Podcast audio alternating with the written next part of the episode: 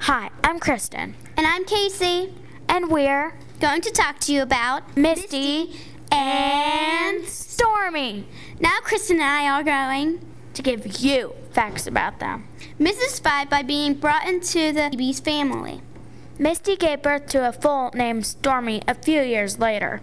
Stormy was named Stormy because she was born in a storm. Misty gave birth in the BB's house. When Marguerite decided she wanted to buy Misty to use in her writing, the BBs refused at first. She visited schools and theaters that was always packed with fans. There was even a movie made about her. During all the commotion, Misty became a mother of several foals. the most famous of her foals was her last, Stormy! The pony in which the book was based was Sold in 1946 on Chicoteague Island, hired by the Pied Piper out of a dam called Phantom. Misty was a pinto pony whose coloration included a large patch of white on her side that was shaped like the United States. her hoof prints are in the sidewalk outside the Roxy movie theater in Chicoteague. Misty died in 1972, Her body and Stormy's body have been preserved by having them stuffed which is called taxidermy.